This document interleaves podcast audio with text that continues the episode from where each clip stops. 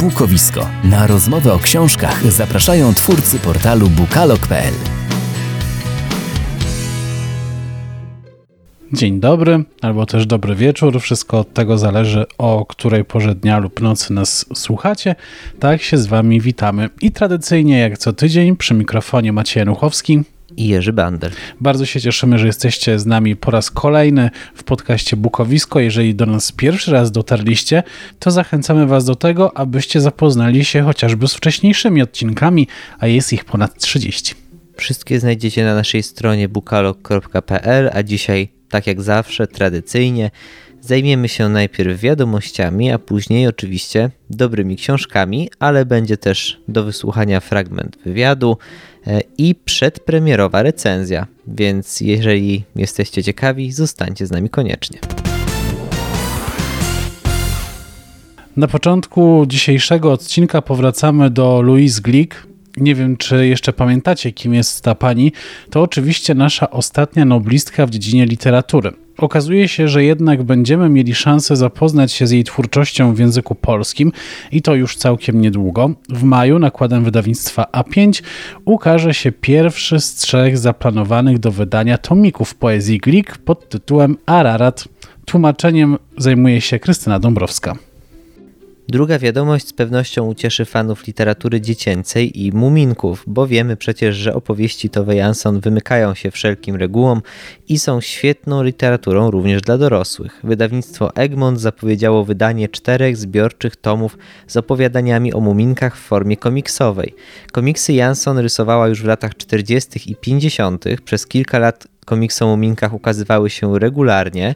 Teraz będą mogli zapoznać się z nimi również polscy czytelnicy a pierwszy tom swoją premierę miał dziś i zawiera aż 11 historyjek. Dajcie znać, czy macie ochotę na powrót do Doliny Muminków. Dziś w zapowiedzi tygodnia będzie o nadchodzącej premierze od wydawnictwa Vesper, bo w marcu w końcu doczekamy się nowego wydania słynnej powieści Irie Levina Dziecko Rosemary.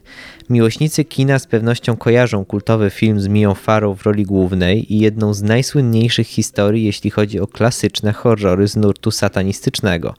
Ta książka fantastycznie uzupełni kolekcję Vespera i na pewno stanie na mojej półce obok Egzorcysty, Omenu czy Adwokata Diabła.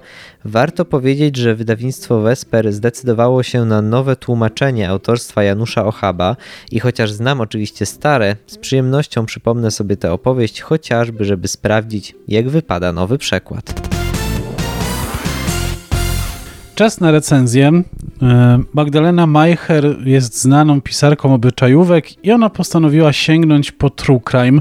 Trzeba przyznać, że ten romans z innym gatunkiem według mnie jest bardzo udany, ale nie oznacza to jednak, że autorka wyzbyła się swoich umiejętności do opowiadania historii emocjami.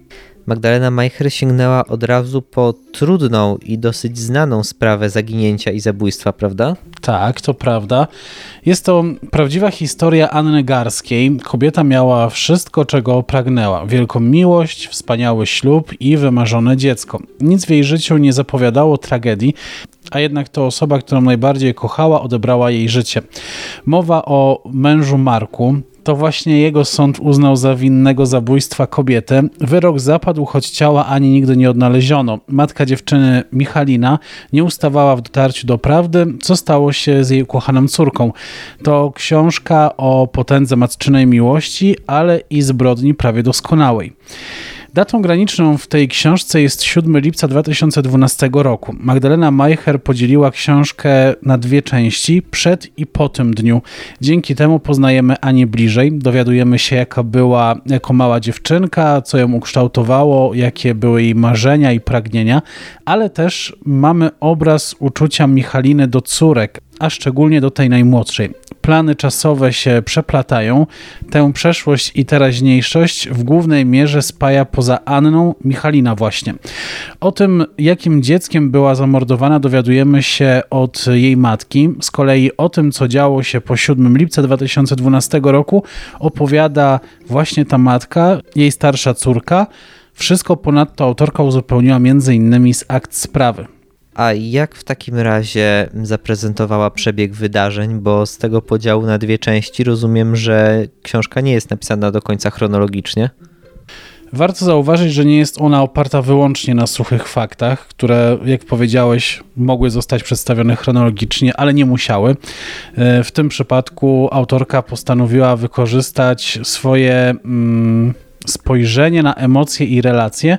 Dzięki temu dowiadujemy się, jakie relacje panowały w rodzinie, jak e, mocno poszczególni jej członkowie byli ze sobą związani, czy też kto z kim miał chłodniejsze stosunki. E, to styl znany z literatury obyczajowej, ale według mnie w tym przypadku ten miks obyczajówki i true crime się bardzo dobrze sprawdza. Te relacje są swego rodzaju uzupełnieniem powieści. W tej historii nie mogło ich zabraknąć przecież. Szczególnie, że wydarzenia, które zostały opisane, y, wydarzyły się naprawdę. To zdecydowanie trudniejsze zadanie pisać książkę o sprawach, których świadkowie jeszcze żyją i są związani z osobą, która zginęła, została zamordowana. To było moje pierwsze spotkanie z twórczością Magdaleny Majcher. Jeżeli autorka będzie kontynuowała takie romansowanie z gatunkami o charakterze kryminalnym i jednocześnie też zachowa przy tym swój charakter z obyczajówek, to kolejne książki mogą być równie wciągające. Już teraz po przeczytaniu mocnej więzi jestem przekonany do tego, by sięgnąć po kolejną taką mieszankę w wykonaniu tej autorki, a z drugiej strony kolejna książka utrzymana w tym stylu będzie swego rodzaju testem, w którym będziemy mogli ocenić, czy wspomniany miks stylów sprawdzi się w innych powieściach. No i na koniec dodam, że premiera książki odbędzie się w środę, zatem mogliście o niej usłyszeć jeszcze zanim pojawiła się na półkach, jeżeli słuchaliście tego podcastu przed premierą. W poniedziałek na stronie i tutaj na kanale ukazał się wywiad z autorką na temat tej historii, na temat jej najnowszej powieści. E, oczywiście zapraszamy do jego wysłuchania, ale już teraz na zachętę króciutki fragment specjalnie dla Was. Zastanawiałem się na początku, jak e, przedstawić moją dzisiejszą gościnę, używając feminatyw. I trzeba powiedzieć, że jest to poczytna autorka e, obyczajówek, ale lubiąca romans z innymi gatunkami się okazuje. E, Magdalena Majcher jest moim i waszym gościem. Dzień dobry. Dzień dobry.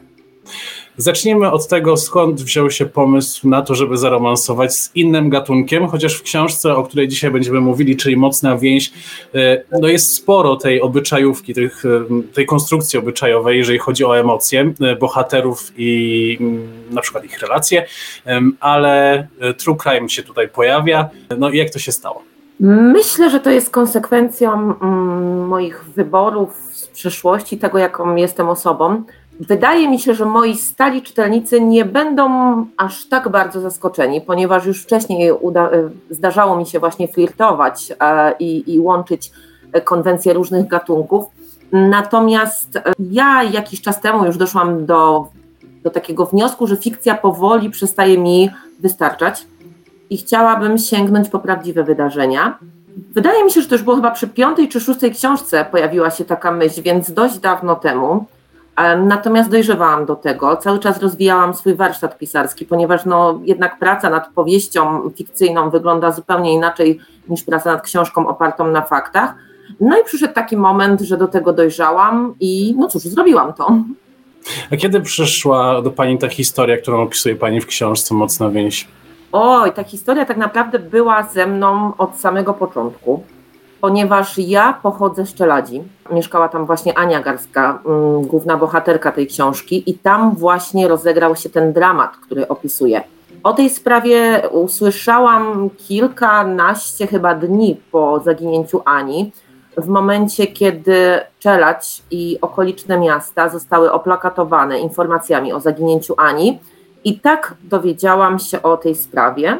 E, wówczas, e, wówczas nikt nie miał jeszcze pojęcia, że e, nie mamy do czynienia z zaginięciem, a z morderstwem, ale w miarę upływu czasu stało się jasne, że to nie mamy do czynienia z zaginięciem, ale właśnie, że Ania została zamordowana. zamordowana. No i wówczas jakby w Czeladzi było o tym głośno, coraz głośniej mówiło się o tym, że to mąż Ani miał coś wspólnego z tą sprawą. I tak naprawdę nie musiałam, tej, e, nie musiałam tego szukać. To nie tak, że, że ta historia przyszła do mnie przypadkiem, bo ja, bo ja tą historią żyłam od samego początku. Natomiast zainteresowałam się nią w 2019 roku, pod koniec 2019 roku, kiedy mm, zaczęłam rozmawiać o współpracy z wydawnictwem WAB i wówczas ustaliliśmy, że nasza pierwsza wspólna książka będzie właśnie takim miksem powieści obyczajowej i thrillera psychologicznego. Planowałam napisać książkę o mm, tragedii, która wydarzyła się w rodzinie policyjnej, w rodzinie policjanta. I wówczas pojawiła się właśnie taka refleksja, że przecież właściwie nie muszę tego wymyślać, tak, że tutaj na moim podwórku wydarzyło się coś takiego, o czym mogłabym i chciałabym napisać. Wojciech Chmielarz o tej książce napisał dosyć szeroko, ja zacytuję tylko fragment. Dostajemy książkę, która jest po prostu przejmująca, budząca strach i wzruszająca i która przede wszystkim, takie mam wrażenie, jest niesamowicie prawdziwa. E, spodziewała się Pani takich recenzji kolegów, którzy zajmują się kryminałem czy true crime e, tak zawodowo? Nie, absolutnie. W ogóle nie śmiałam marzyć o tym, że, że Wojtek w ogóle przeczyta moją książkę i tak e, pozytywnie ją zrecenzuje. To w ogóle zaczęło się mm, tak, że mm, rozmawiałam z wydawnictwem na temat promocji. E, I wydawca przedstawił mi e, swoje, e, swoje plany na właśnie na promocję tej książki. I ja gdzieś tak nieśmiało miałam taką myśl, sugestię, że wydaje mi się, że czytelnicy, którzy, którym spodobała się jedna z nowszych powieści Chmielarza, mam tu na myśli akurat Ranę, czy, czy potem Wyrwę, taką miałam refleksję, że, że, że mogłaby im się właśnie ta mocna więź spodobać, bo, bo tamte książki Chmielarza też są taką właśnie mocną kombinacją thrillera, kryminału i e, tutaj Wojtek e, bardzo poszerzył takie zaplecze obyczajowe. E, no, ale to była moja drobna sugestia. Tutaj wydawca mi odpisał, że, że zwróci się do Wojtka z zapytaniem, czy chciałby przeczytać tę książkę i, i ewentualnie ją zrecenzować. I pewnego wieczoru odebrałam wiadomość od Wojtka Chmielarza. Mm, napisał, że to jest bardzo dobra książka i on z przyjemnością pomoże w jej promocji. E, mój mąż był świadkiem tej radości z mojej strony e, i, i, i tej dumy, bo naprawdę Wojtek Chmielarz jest jednym z moich ulubionych polskich kryminalistów. Ja jego książki czytam prywatnie, bardzo szanuję jego zdanie i bardzo cenię jego twórczość, dlatego mm, takie słowa z ust pisarza E, takiego jak Wojtek, to było dla mnie ogromne wyróżnienie. E, nie spodziewałam się, nie spodziewałam się, zwłaszcza, że Wojtek jest znany z tego, że lubi pomarudzić czasem e, i nigdy nie owija bawełny. Jeżeli książka jest słaba, czy jest dobra, ale ma jakieś słabe strony, Chmielarz zawsze o tym wprost pisze. I no cóż, no przyznam, że czuję się zaszczycona tą jego opinią. Pomyślałem, że skoro Maciej tak dobrze mówi o nowej powieści Magdaleny Majcher, która jest oparta na prawdziwej historii, to ja przypomnę dziś kilka pozycji, które zapamiętałem szczególnie, a które również bazowały, bardziej lub mniej ściśle, na prawdziwych historiach głównie kryminalnych, bo jednak takie najczęściej są chyba kanwą dla powieści. Na początku przychodzi mi oczywiście do głowy seria Na faktach wydawnictwa Od deski do deski. To kilka świetnych książek spisanych na podstawie spraw kryminalnych i akt sądowych. Najbardziej znaną z nich jest chyba Inna dusza Łukasza Orbitowskiego, ale ja polecam też Bestię Magdy Omilianowicz czy Czarną Wojciecha Kuczoka. To wszystko poruszające, mrożące krew w żyłach historie, quasi reportaże, ale opowiedziane tak, że mamy ciarki na plecach podczas lektury.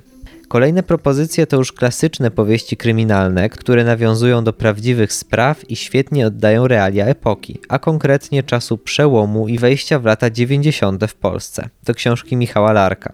Dwie pierwsze, o których myślę, czyli Martwe ciała i Mężczyzna w białych butach, opowiadają historię dwóch zbrodniarzy z lat 80., odpowiednio Edmunda Kolanowskiego i Tadeusza Kwaśniaka. Kolejne książki z serii Dekada również bazują na sprawach z tamtych czasów, a Michał Larek świetnie orientuje orientuje się w świecie milicji i później policji, pokazuje pracę służb, dobrze rysuje tło obyczajowe lat 80. i 90. Krótko mówiąc, jego książki wciągają, czyta się je bardzo szybko i z dużą przyjemnością.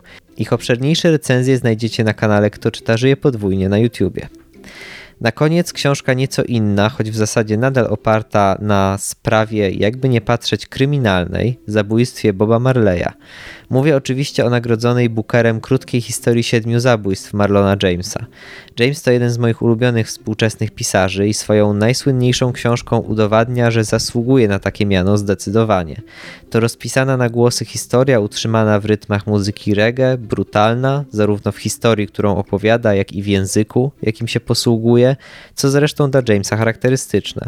Dość trudna w lekturze, wymagająca skupienia i cierpliwości, wynagradza nam to jednak świetną historią i przepięknym językiem. Gdy już damy się porwać rytmom, w jakim płynie narracja, trudno się od niej oderwać. Gorąco polecam i jednocześnie pytam o Wasze ulubione historie oparte na faktach. Czy to również będą kryminały, a może macie propozycje z innych gatunków? Dajcie znać w komentarzach. I tym samym dotarliśmy do końca naszego dzisiejszego odcinka.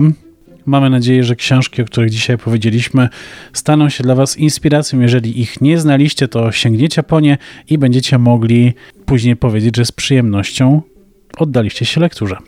Wyszedł nam dzisiaj taki dosyć kryminalny odcinek, ale już za tydzień powracamy oczywiście z zupełnie innymi tematami, bo będzie to pierwszy marcowy odcinek, pierwsze marcowe wydanie podcastu, co oznacza oczywiście zapowiedzi. Mamy nadzieję, że będzie ich równie dużo i równie dobre jak w tym miesiącu, więc jeśli jesteście ciekawi, co nas czeka w następnych kilku tygodniach, koniecznie zapraszamy. Przyjdźcie, posłuchajcie nas za tydzień we wtorek o 18. Do usłyszenia Maciej Januchowski i Jerzy Bandel. Cześć. Podcast Bukowisko znajdziesz na YouTubie, Spotify, Google Podcast i Apple Podcast.